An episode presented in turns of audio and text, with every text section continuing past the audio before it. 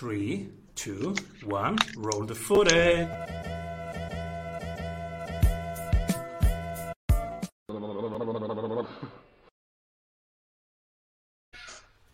Welcome back, everybody. What if you could hang out with sprinters and ask them about their problems, their workflows, and their solutions?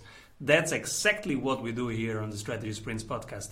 And today we'll explore with marketing titan and direct response expert Brian Kurtz what it's like to work with the best copywriters on this planet, the eternal truths of direct marketing, what to retire from right now, what the next million dollar copywriter will be doing, successful pivots that he saw this year, and so much more.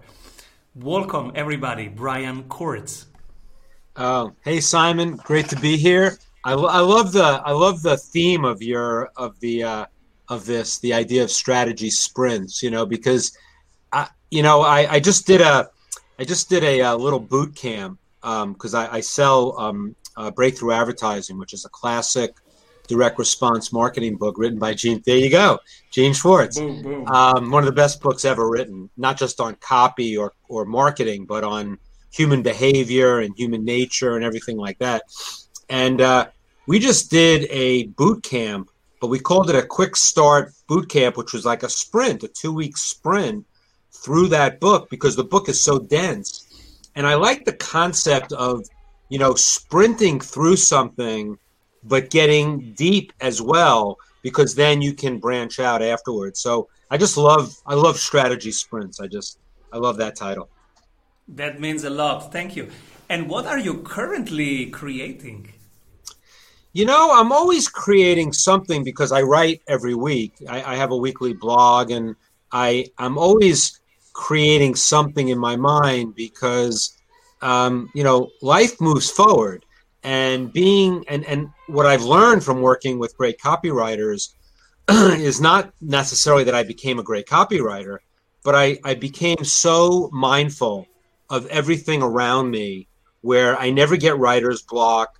I'm always thinking about like, oh, I look at something, I go to the store and I see some behavior and I say, oh, that that reminds me of something and how could I write about that and share my experience because my theory is that, you know, none of us have, has invented anything.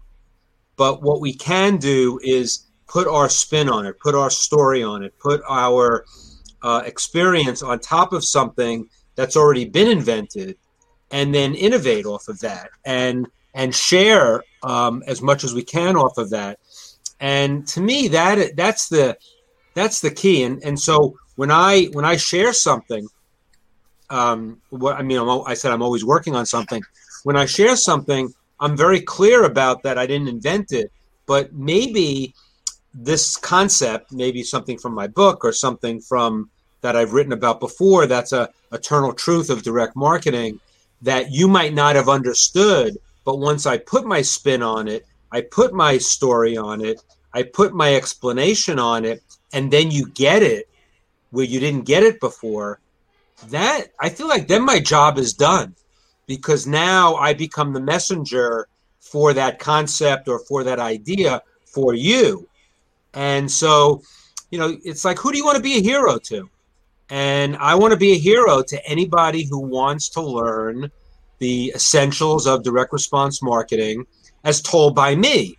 That doesn't mean I have all the answers. It doesn't mean that I'm right. It doesn't mean that you only have to have my explanation.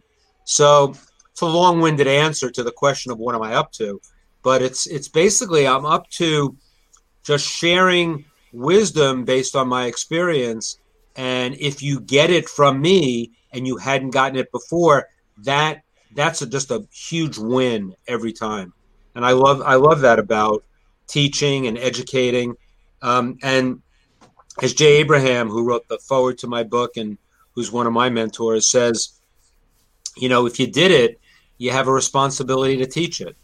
And so i'm trying to teach everything i've learned you know while you know not being on reruns all the time and but then you know you, you can have purposeful reruns and that's okay too you run masterminds on um, uh, the titan accelerator and you are also part of masterminds Uh, what's the what's the power of masterminds from your experience? God, I tell you, without without masterminds or accountability groups or being able to have feedback loops in your life, it, it's it's bigger than masterminds. It's the idea of always having um, feedback loops to run your ideas through and have other people's ideas run through you. And so the the you know masterminds, I guess, were kind of invented, so to speak, by Napoleon Hill back in the 1920s. But the way masterminds are run today, um, you know, very specific masterminds. You have one on memberships and one on launches and one on, um, uh, you know, uh, anything.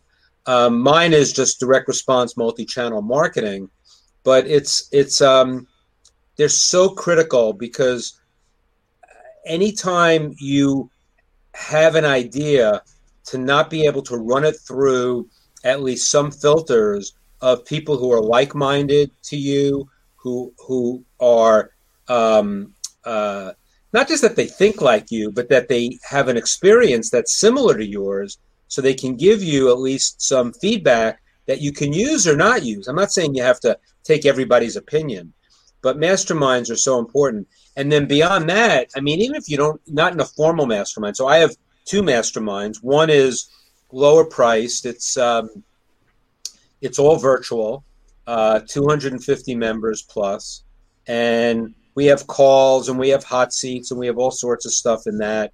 And then my other mastermind, which is 30 leading direct response companies, uh, and that one, um, you know, is much more expensive, but it's much more. We go a lot deeper into into more detailed topics.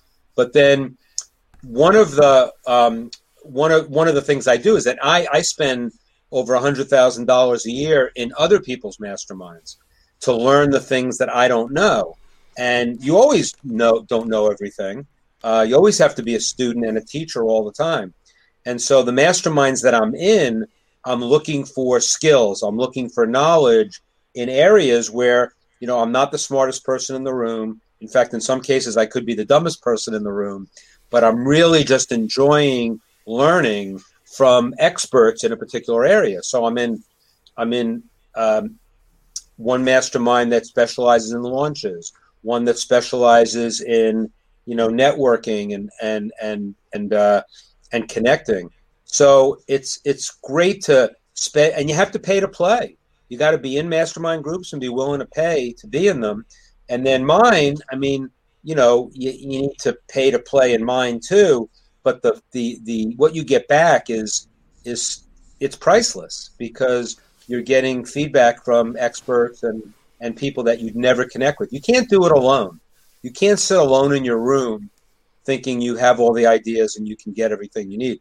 And even if you're not going to join a mastermind or you don't have masterminds you should always have accountability groups. Small groups of four and five people that you get together with either on Zoom or or in person, and you get together and hot seat each other, and everybody gives a challenge or an opportunity in their business, and you challenge each other, and you be accountable to each other, and that that is something that is universal for everybody, even if you're not going into paid mastermind. So masterminding is a broad concept, but it, it's it's so critical uh, for so many things to be successful in business.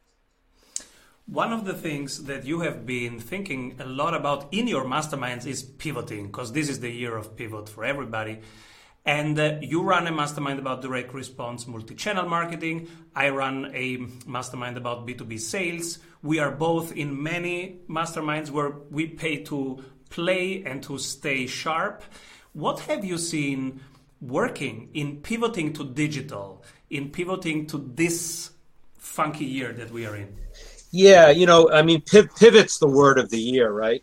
But I, when I, um, so I have two masterminds. So one of them, Titans Accelerator, was virtual pre-COVID. So I mean, I, I always say I predicted COVID, right? Because I, I launched it in December of 2019, not knowing we were going to be in a pandemic in 2020. Because I always wanted to do a virtual mastermind because my other mastermind, I, I do three extensive live events a year. It's not just it's not just the cost of live events, but it's the uh, it's the um, uh, you know the logistics and and getting it all together and the hotels and the food and all that. So I, I love live events. There's nothing that can beat live to to Zoom, but I realize that to get more access to more people around the world, and and I wanted to do something much more international as well. I realized that having a virtual mastermind on Zoom would be outstanding. Something that I can do, I can teach, I can have, I can scale it very quickly. Whereas my other mastermind, which is very high end, it's twenty twenty five thousand dollars a year. I needed an intimate group of of no more than thirty companies. I even I I I have a ceiling of thirty companies, and that one I want to do three intense live events a year for two and a half days and just go deep in in everything direct marketing. So as far as pivoting in both of those things, so I pivoted in both because my, my sense is that entrepreneurs and and business owners um, don't have to pivot when things change because they're on a constant pivot. Um, because being an entrepreneur and being a business owner, you always have to think ahead a few steps anyway. So if you're always thinking about pivoting, then if something happens, the pivot doesn't even feel like a pivot. It's just changing within the environment because your mind is set for pivoting. Uh, I'm using pivot. I'm using the word pivot too much, but it is the word of the year. So in the in the virtual mastermind in December of 2019, I launched it. I got about 150 members immediately. And the the the the benefit of the program was one live call with me a month for like two hours. We would do we would do hot seats. We would have discussions. I'd maybe get a guest speaker now and then, and then I I'd um I I create other content. I do some interviews that I I load up content for them in a portal, and then once a month I'd send them a USB with all the content from the month, including the live call. Well, COVID hit in March of 2020, and uh, I just made an immediate pivot. I said, look, I'm going to be home. Instead of doing a monthly call, why don't I do weekly calls? You know, just over deliver on the benefit. And that was just so natural, you know. You, right. You are on, on brand. Thank you.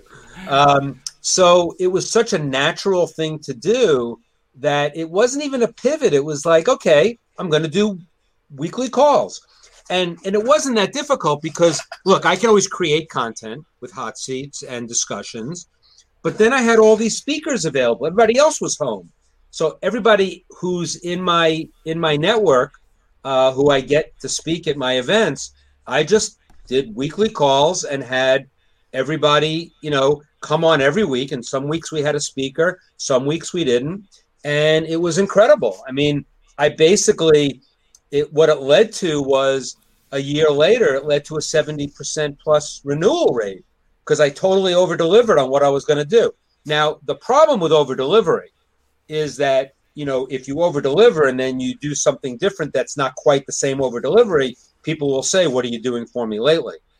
So I had to read, I had to back off on the pivot from weekly calls to now it's settled in. I'm not doing, I'm not going back to monthly calls now that we're getting past COVID, but I'm doing at least two or three calls a month.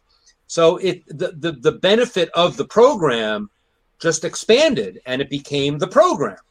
So the, the pivot to a new route is also part of pivoting. Um, now on my other mastermind, which were three live events a year, um, in May of 2020, I just canceled the event.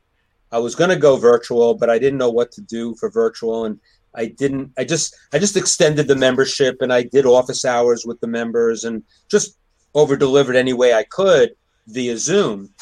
And then in uh, in September, I did a, a, an event on um, on Zoom uh, instead because I could I couldn't go live. This was last September, and what I did was I also didn't charge them for the event, so I didn't count the event against their membership. So I extended their membership gave them the the event sort of for free as a freebie to kind of go for a, a virtual event and see how powerful it was. and it was powerful. I mean, I had great speakers. Again, getting great speakers when everybody's home was a lot easier. I get great speakers when I'm live, but with virtual it was even easier. And and then I had, um, you know, I realized this this was just as good as as a live event in terms of the value of the program. So then in January, I did another virtual event for that mastermind and I counted it toward their membership. And I just did one earlier this month. Same thing, I counted it toward their membership. And then this September, we're going live again.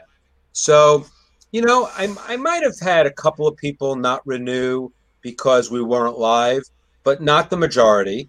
So I kept all the members intact, basically. And so in both cases, master uh, uh, um, uh, a virtual mastermind that stayed virtual, but I enhanced the benefits, and then a live mastermind that I went virtual, enhanced the value of the membership by adding events and all of that. Um, you know, I guess those were pivots of sorts, but they were really just, you know, rolling with the punches, seeing what I could over deliver, seeing what else I could do for them at the time. Now, I will say that the biggest pivots I've seen in the world that I'm in outside of my masterminds and the masterminds I'm in is is the big pivot to virtual big events. You know, I've seen that the um, you know, I'm talking about the enrollment events where you have a three day event where you're selling at the event, but you also have great speakers and content. And you could have a thousand, two thousand, or in the case of Tony Robbins, he had 23,000 people virtually. And what I found in, in researching it and get hearing presentations about it is that the the virtual events actually were more profitable. They had much higher profit margin because again, the pivot was to over deliver on everything that you did with a live event and keep keep people engaged and you could do multiple events then you could do you get much more international participation. So, and you don't have food and beverage, and you don't have hotel. Um, so you can spend money on big swag boxes that you can ship to everybody in advance. So you reallocate your expenses to make uh, the event a virtual event with a lot more than you would have done if it was just you know something on Zoom. And what I've seen is that the move I don't know. Now that we're going back to live, I think it's going to be a mixture now. I think everybody has developed a new capability in virtual events that is not going back. You're not going to put that back in a box. You know, they are everybody's into it. And so it reminds me of Dan Sullivan, who's who's the best coach for entrepreneurs in the world, and I'm in his group, a strategic coach. And he has this thing called the four C's and you can run anything through the four C's and it any project any sys so you you you run the idea of going from a live event to a virtual event through the four C's. So the four the first C is commitment. You make a commitment to doing a virtual event from a live event. Then the second C is courage. And courage is a shitty place because you got to go through a lot of crap to get to to learn how to do it and and figure out how it's going to work and will it work and all the questioning that you have. And that's the courage phase. And then the third C is the um, uh, capability phase that you actually have a new capability in virtual events and then and then you make another commitment to you know another another um, actually I, I missed the c it, it, it's capability and um, is it competence that then? yeah, I think I think how, how to do it. Um, but anyway, it, it, it, right. You have a new um, a, a, new skill that you can take to the next level, and then you make another commitment after that. So it's a, it's a it's a circular thing. But it's it's just um, you can run anything through the four C's, and Dan's a genius when he when he put that together. But I think it shows that that it, it starts with a commitment to something new, to something different, mm-hmm. or a pivot, or whatever. And you know, once you get through the courage phase, you get and you get those new capabilities. It's it's phenomenal. And I like the yin and yang. Your book is called Over Deliver, and it's about going all in. And um, we, we, we feel your passion right now through the ether, through the distance, that you go all in. You, you are very passionate about what you do.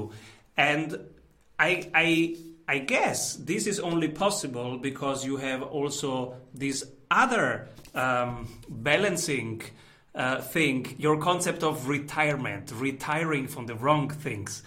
So, because you cannot over deliver everywhere, right? Uh, can you unpack your concept of retirement? Yeah. Um, so, I it's actually uh, I got it from Dan Sullivan as well, but it's like I, I basically I, I, I decided that you need everybody needs to eventually retire from things you don't do well. You need to retire from things you don't like to do, and you need to retire from hanging out with people you don't want to hang around with. So, based on that definition of retirement, I'm reti- I'm, I'm like 80% retired right now, but I'm working hard. I mean, I'm I'm working every day, and I'm my work is my play. So it's it's it's not really work, but I'm I'm not retired in the traditional sense. And so the way to get there, the way to get to retiring from things you don't do well, retiring from things you don't like to do, and retiring from people you don't want to hang around with, um, it comes from a, um, in my in my case anyway, it comes from a career of over delivery. And by over delivery, what I'm saying is that you always it's not about networking, it's not about accumulating people in your life. It's about contributing to everybody in your life. So for 40 years uh, in business, I have constantly figured out ways to just continually contribute to the people around me with no expectation of return. And what you get is a much bigger return that way. It so happens um, because you're you're always over delivering at a hundred zero. And I have all this, and it's all it's all in the book. But it's about delivering at a hundred zero, where you know you have no expectation of a return, and if you don't get a return from something you do in an over delivery capacity, my my my sense is that I believe in serendipitous return. So that you're putting out good karma in the world in terms of over delivery and contribution. And if it doesn't come back directly, it comes back indirectly from somewhere else. At least that's been my experience over 40 years. And so I think that um, I guess the results speak for themselves. Not that I'm the most successful person in the world, and I'm not bragging or anything like that, but it's been a life of of constant um, uh, uh, gratefulness of the things that come back to me in spades from having a philosophy of over delivery and then you know working in with the goal of you know not doing things I'm I'm try not to do the things I'm not good at try not to do the things I don't like. Now, again, when you're younger, you've got to do more things you don't like. You got to do more things that are not your your strength. Um, but as you as time goes on, to me, that's the goal of freedom. You know, money doesn't buy you freedom. Money, money doesn't buy you happiness. Money buys you freedom, and then the freedom to choose what you want to do, when you want to do it, and who you want to be with. That is to me the essence of being a successful entrepreneur, a successful business person. So I tried to connect the over delivery with the retirement. I never had that that question asked to me that way. So thank you for that. But it they are connected because and and again the, again you always have that that risk of of the the risks of over delivery that you know people expectations are set too high so that when you Eh, over deliver, over deliver at this level, at a high level, and then you come down a little bit and you still over deliver, they will say, "What are you doing for me lately?" And I I would rather have that problem than just constantly being mediocre and under delivering. So every once in a while, someone might leave my mastermind, or they'll they'll they'll be unsatisfied with something I offer them because I offered them so much more last time when I was over delivering more. And okay, I can live with that, you know, but I can't live with not delivering and over delivering at the outset at all because, you know, life is about contribution. Contribution is the key word for me. And it's about also you create something in the relationship. It changes both. When you say, I am risking, it has to do with courage. When you say, I am risking to maybe not over deliver, I am risking to raise the bar, to raise the standard right now, then you you also have a ripple effect on the other side. Also, Absolutely. the other side will not be just cool and say, "Okay, yeah, that's it's one of my many masterminds." They will say, "Hey, he is in the game. He has skin in the game. I, I am I am going to do something about it. This this means something. That's right. It can go wrong. It's important. That's right. And you know what? You can't you can't go. I mean, I say you know the the problems of over delivery. It, it, it it's not really a problem because you know, the worst case is that you over deliver too much and then under deliver because you didn't over deliver the same. How is that bad? You know, it's someone who might be unsatisfied, and that's okay. Um, it's not because you were trying to unsatisfy to be un to, to, to, to, disappoint them.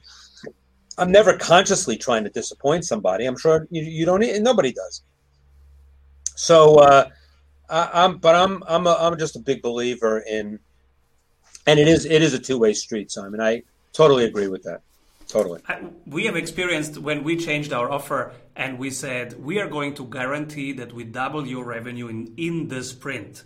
And everybody on the team was like, Simon, can we really promise that? Just because it happened uh, doesn't mean that we will deliver it every time. And right. I was like, you know what? If we don't believe in the product, first we shouldn't do it, right?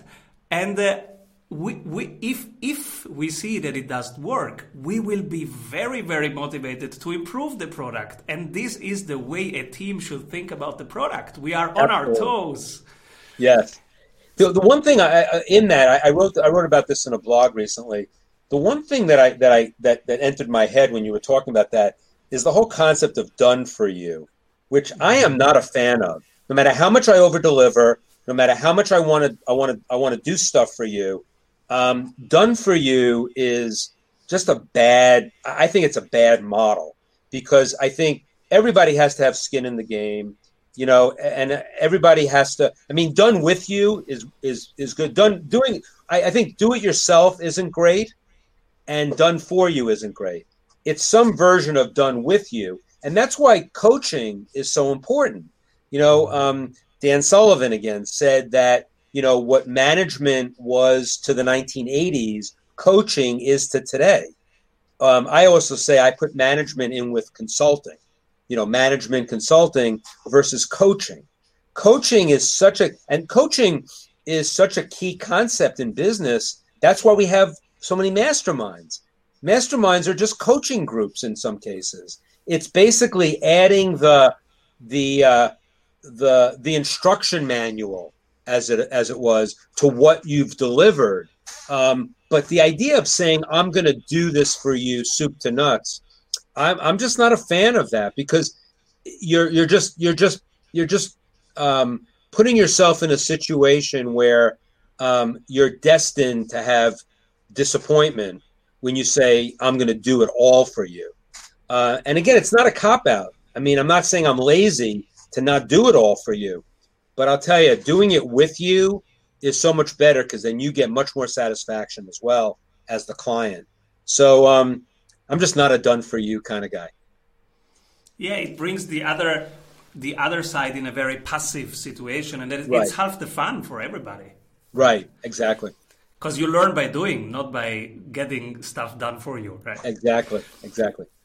And um, I am curious, what are you excited about? in your field now looking forward? Well, you know, I'm excited about the building. I mean, just everything that that gets taught or learned, and then what the next step on that is. So, you know, when we had quiz funnels from Ryan Levesque, what's the next level of list segmentation? What's the next level? Uh, when you know Jeff Walker has product launch formula, and you do a launch and then you do a live launch on Facebook and then you do um, uh, a webinar launch and then you and and and then you know video sales letters how they've evolved into so much more. So it's basically i'm always excited about how things evolve um, from an initial idea. And that's why you know that's why getting to the root the root cause the, the the original source of everything is so important because everything builds on some original eternal truth that you can keep building and building on and building on. Um, I'm also very interested. I mean, I'm, interested in how the uh, the next level of live and and and virtual uh, live and virtual events are going to commingle. I don't believe in in I don't believe in hybrid events necessarily. A hybrid event would be a live event with a live stream. That's not a hybrid event, and to do a true hybrid event will be will be tougher. Um, but I'm curious how that's going to play out. I'm also very interested in the concept of that that I was taught by a friend of mine, Jason Fladlien, and he came up with this thing called the E class. And what an E class was, in his mind, was the idea you sell somebody a book, and then the E class walks them through the book in a series of webinars. And then I realized that's that's a short course, like a, a and going back to your concept of sprint, right? So the idea of a boot camp, a quick start boot camp, which is a sprint through a book, chapter by chapter. I love, I love the, and and all that is is like you know it could be. I mean, you could have a course, but then you could the idea of short courses are going to be so valuable, not because people have a shorter attention span, which they do, but it's just that you know getting to the brass tacks in a shorter amount of time, and then build on that with the bigger coaching group, mastermind or something else for the long term. So I love I love the idea of using all the things we've talked about on this on this call, but but combining them and rejiggering them from a short thing to a longer thing, from a from a a um, a quick deep dive to a longer deep dive. Um, but in all cases, it's never it, it never can be shallow. It always has to go a mile deep before you go a mile wide. You want to go keep going deeper and deeper into whatever topic you're obsessed about. Um, and whether you do it in a two week sprint or a five year mastermind program, it's still the same principle.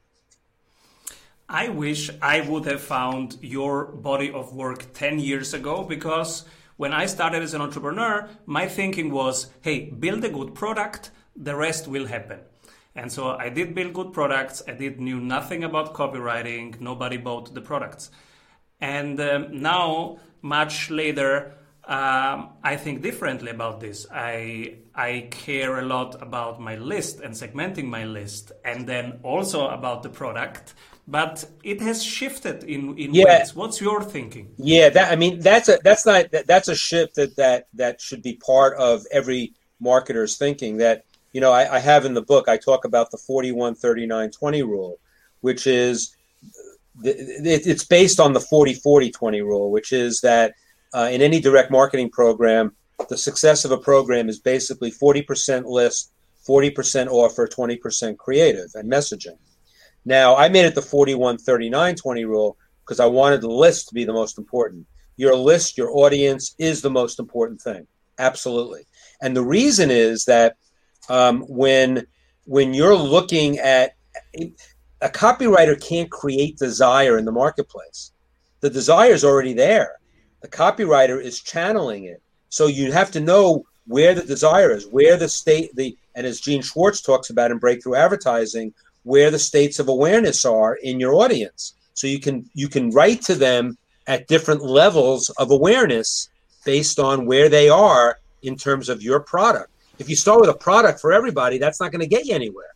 So the so you if you once you get your list dialed in and you get an offer dialed in, it sounds like the creative, which is 20%, remember, and the list was 41 and the offer was 39, that the list is half as important. The creative, the 20% is half as important.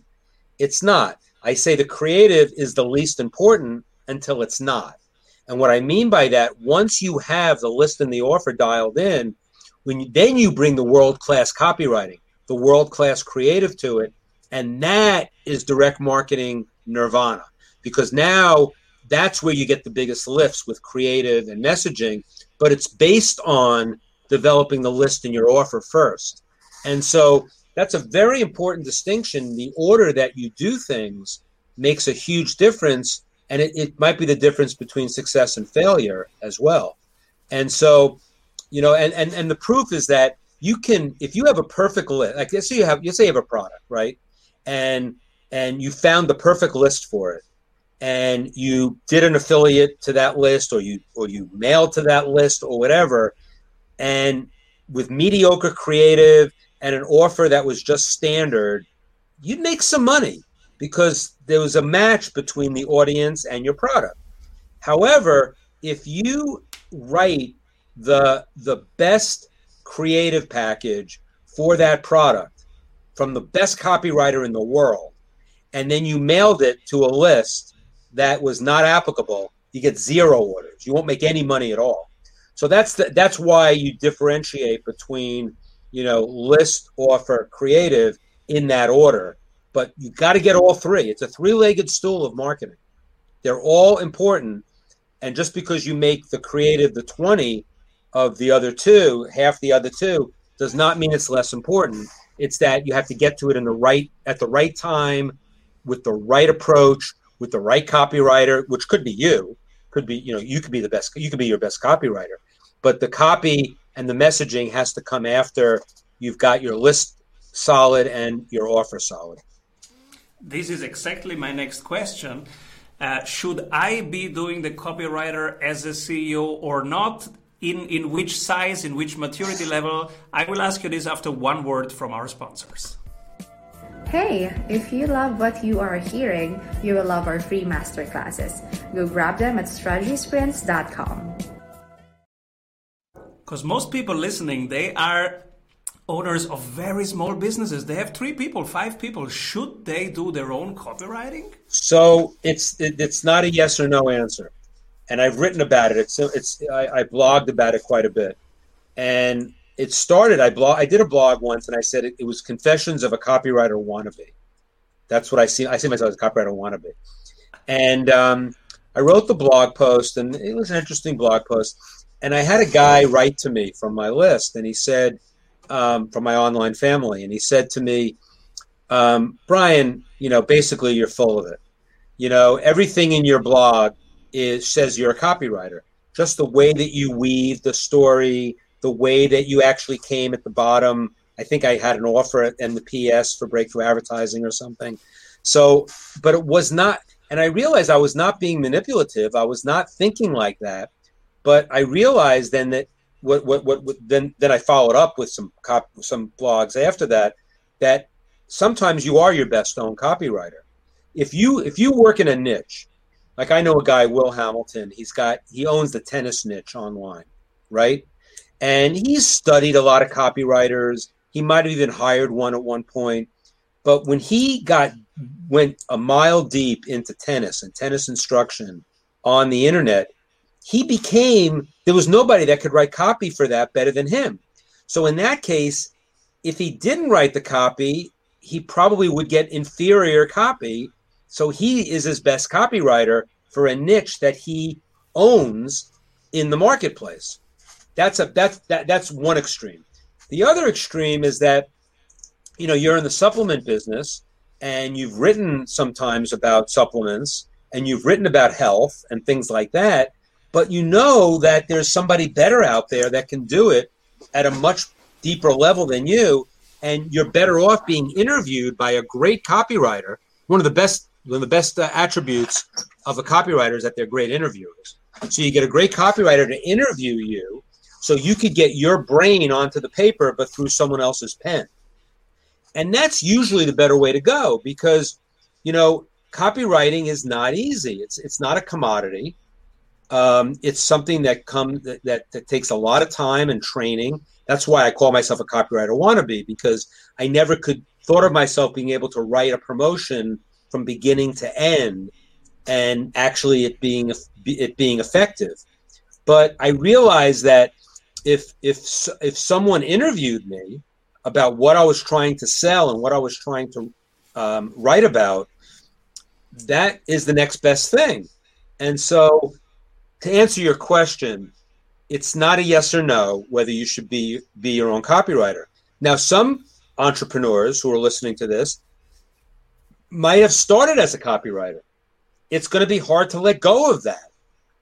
You know, as you build your business and you have to worry about personnel and you have to worry about product development and inventory and, and accounting and finance, you might not have time to do the copywriting.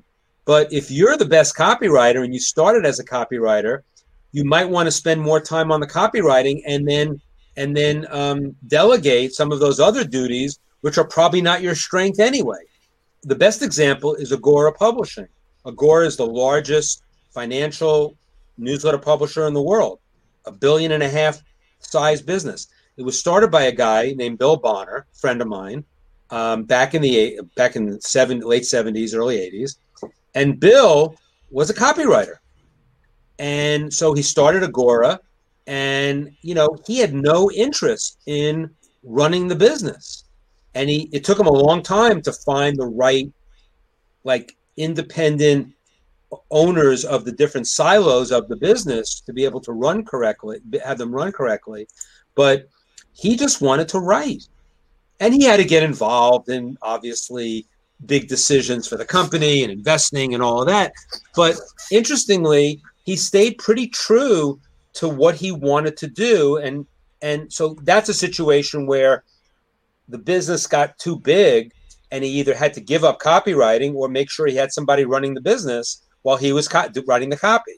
And so it's not as simple as that because his business got so big, he's not even you know writing for everything now, or you know he's he's not retired, but he's certainly um, the company has a has a mind of its own in a way. But just to just to talk, he's a perfect example of somebody who you know knew that his his secret his superpower, his secret sauce was copywriting and if anybody listening, if their secret sauce is copywriting, then you might want to stay with the copywriting in your business as it gets bigger, but you've got to get the other stuff covered. And I think, you know, to, to go to cover that and then find copywriters who might not be as good as you, then you then you're then you're off in both areas. You traded a strength to fill a weakness and it's it's not going to work. So you have to make decisions based on your aptitudes, as a business owner or an entrepreneur.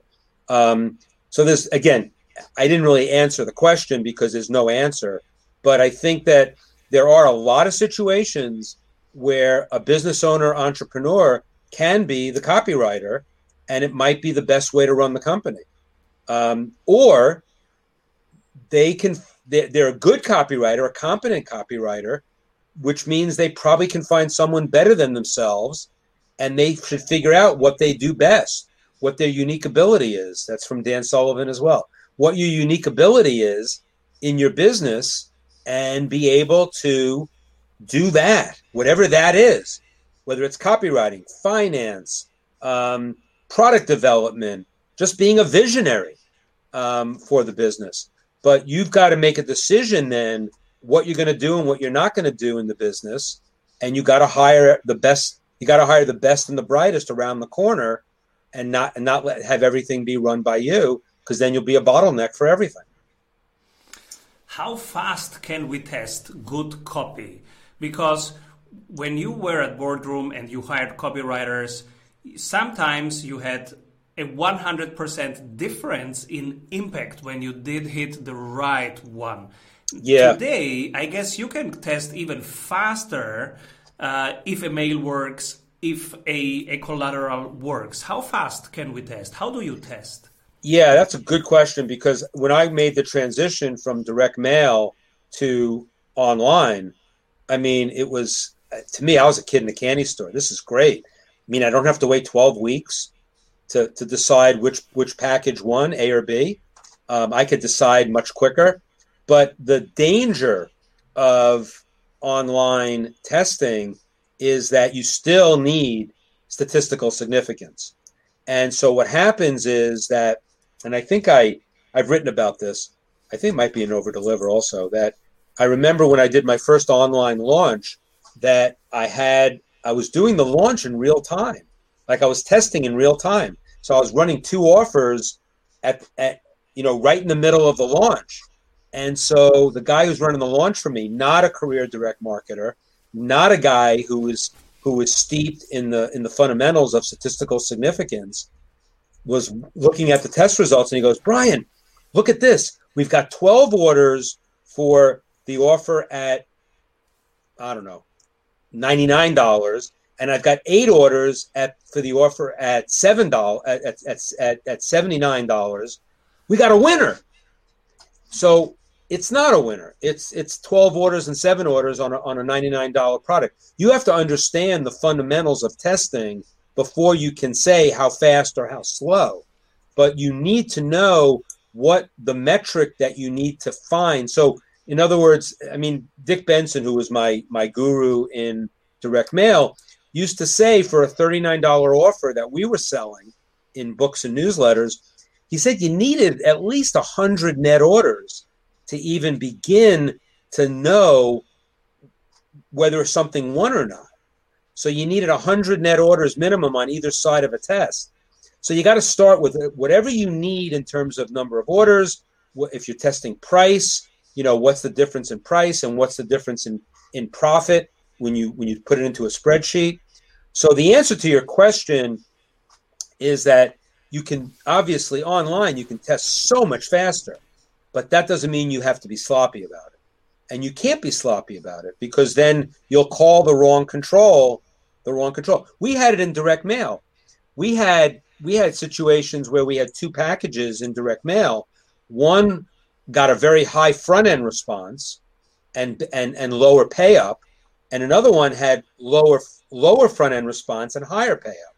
What does that mean? Well, it means that the one with higher front end response, say a 5% front end response and a 20% pay up, might look better than something that has a 2% front end response and a, I don't know, a 40% pay up. But the thing is, you could t- you might have to take that out to the second year to the renewal to figure out which package won. Because the the how you sell is how you how people respond. And if you sell a certain way they're only going to respond a certain way and they'll renew a certain way. So you know testing could go out two years before you have a, a legitimate call on a control, but you have to make decisions much faster than that. And you make them as you go along, but you keep all of your data so you can switch back when you find new information uh, six months, a year down the road.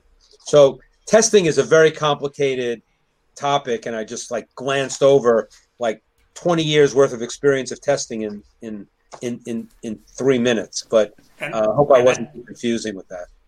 I love it because we do this with every client, trying to find out how, how which numbers to look at and uh, how to look at them. It's so important. Yes. So with emails, for example, we, we, we help people slice in, in chunks of 1,000 emails. And I'm curious um, if, if this is profound from your perspective. We, we slice 1,000 email and uh, and then we check click rate, um, unsubscribe rate, and um, uh, open rate. Uh, and so we, we have them send daily emails for, for in, in a sprint. And then after 30 days, we go in there and kill the 10% losers.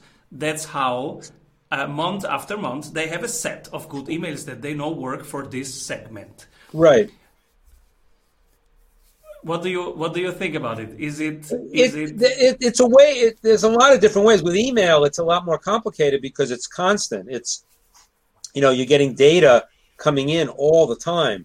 But that I mean that that makes sense what you just said.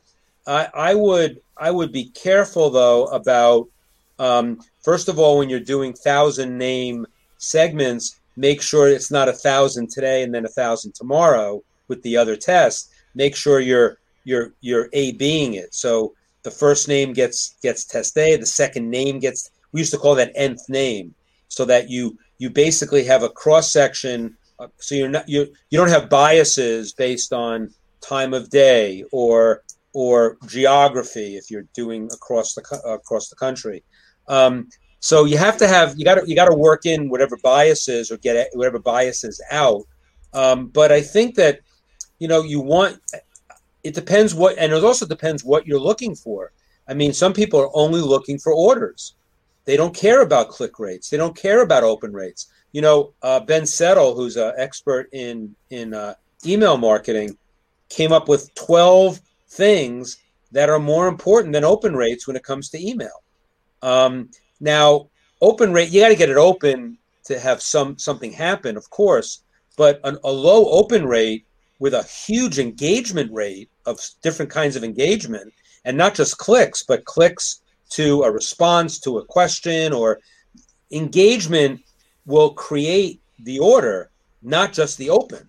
So um, it sounds like you're combining good good data and then throwing out what's not good, and that's always that's always uh, valid. So I'm not I'm not questioning the validity of what you just said. I'm just saying that you know everything is working together. It's never one thing, and basically open rates are overrated when it comes to email. Absolutely. Just like in direct mail, Nixies are overrated. So Nick a Nixie in direct mail means it's an undeliverable address, right? So imagine a list that you mail out. Let's say you're mailing two lists in direct mail, 5,000 names each. And the first list has half of them are Nixies. they're undeliverable. But the 2,500 that get delivered get a 10% response rate. But the and the other 5,000 has only a 10% Nixie rate, but your response rate on the 90% is like you know 2%. Now you realize that the deliverability wasn't the issue; it was the response rate on the names that got delivered, and and so things like that. It's subtle. I mean, you don't want you don't want fifty percent of your list not to be delivered. Obviously, that's that's not that's not conducive to making money. However, it could be better than a high deliverability and low response or engagement. So everything has to be worked together, and I think that's what you were saying, and I agree with what you said and this leads me to my last question. Uh, how important is it to have the ecosystem, to nurture the ecosystem versus just go for the hit? Uh, but having people around and having these just starting conversations that we can nurture a different point and yeah. will something else will emerge later. Yeah, I mean, you, you know that's a softball question because you know where, where we both stand on that. But you know, having an ecosystem that not just nurtures you in terms of people you can go to with masterminds and accountability groups and all of that, but an ecosystem that is consistent and congruent. I talk about that a lot in Over Deliver. That if if everything you do is consistent and congruent, that's going to lead to much more learned long term success than a bunch of quick hits one at a time. And so I'm in it for the long haul. It's playing the long game. In fact, that's the subtitle of the book. Playing the long game in direct response marketing right. It's you know how to build a business for the long for the long game. Um, and the way to do that is congruency and consistency. I'll, give you a good example. You know in in um, in online marketing and and and email marketing the sexy part is cold, going after you know converting cold traffic. That's like a big buzzword. Going out to names that don't know you, a list that doesn't know you, and getting them to buy from you. It's exciting, right? You got to do incredible marketing and you got to sell, sell, sell. Well, I would add a, a little, a little um, uh, caveat to that. Yeah, it's it's it's sexy, sure, um, but you have to go out to cold traffic and go out to, for that in that first that first promotion or that first order, knowing what the second order is going to be and the third order and the fourth order. And so if you go out to that that sexy cold traffic with the second order in mind, you're going to do much better, obviously, because the second order and the third order is what is what really will build your business. And so it's really, I mean, I, I stress this in my book and I stress it everywhere that I go that the the real sexy part of marketing for me is the continuous is the continuous uh, service. It's renewals. It's the cross sells and the upsells. But cross sells and upsells that aren't just pounding people over the head with pop ups. It's it's congruent offers that tie into the original offer. So you're building a you're building an I love the word I'm glad you used the word ecosystem. You're building an ecosystem within your business whether you want to call it a funnel or not, I don't care. I'm not a big funnel guy. I've been doing funnels for 40 years, but it's now funnels are sell, sell, sell, sell, sell, sell. It's not just that. It's moving people through an ecosystem, through everything that you have, and not selling everything at the same time, not selling everything um, immediately. You know, there's a way to fish without a hook and bait.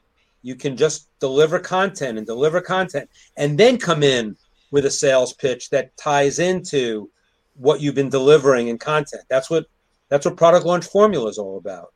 Delivering content that's valid and and meaningful that will lead to a sale so that you don't have to get a get a fish on a hook as opposed to the fish just jumping in the boat. And that's you know that's a philosophy and when you said ecosystem and said, I, I first thought about masterminds, having people around you that can, having a staff that really understands your mission and your vision. That's one ecosystem. And the other ecosystem would be a consistent and congruent philosophy in your business that goes from first order to last order, first order to second order to third order to fourth order to last order everything is consistent. Everything is a, is a unique whole under an umbrella of, you know, I'm not saying you have to have a, a concrete mission statement to be successful, but you have to have a vision statement. You have to have a, what are you really trying to do on the customer journey? I could go on forever talking these things with you, and we will continue this conversation. But for this context right here, I'm coming to an end after 56 minutes of an amazing, intense conversation with you that felt like two minutes.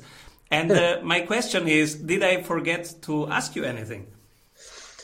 No, you know, I, I, I, go on a lot of podcasts and I never know where it's going to go, as you and I discussed before you turn the record button on and um, this went in some interesting directions because you. I mean, I I loved I love the uh, I love the linkage of the retirement conversation and the over delivery conversation. Um, so after you did that, anything you did was gravy because you already did something unique in a podcast that I never heard before. As far as you know, what if if people want to um, you know get more of my propaganda, um, they can go to um, overdeliverbook.com. Um, that site is the site itself is incredible. It's it's got priceless uh, bonuses um, from the best copywriters, the best marketers in the world: Jay Abraham, Gary Bencivenga, Dan Kennedy, Perry Marshall, all free.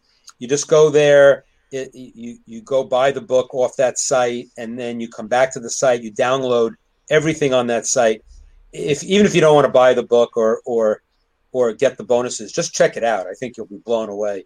Uh, so it's overdeliverbook.com, and then you'll get on my you'll become a member of my online family, and that's where I blog every week, and that's where I um I really um and that's you know you started the conversation with what you know what am I up to and and it's like you know I I like to write every week to my to my online family, and uh, my my blog. I don't do affiliates. I don't do I don't sell. I only you know talk about educational materials that I might be sponsoring. Um, so it, and it's it's all content. And so if you go to overdeliverbook.com, you get the book, you get all the bonuses, you get on my list, and you become part of my online family.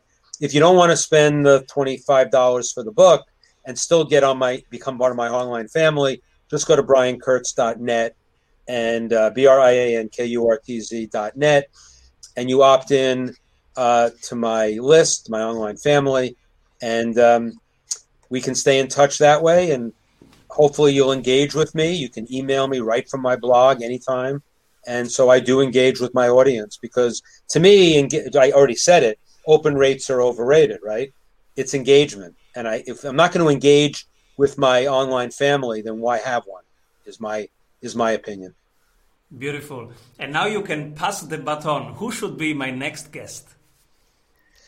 Your next guest. Um, you know, I mean, I don't know who you've uh, who you've uh, interviewed, but there are a bunch of people that I mentioned in passing on in, during this call.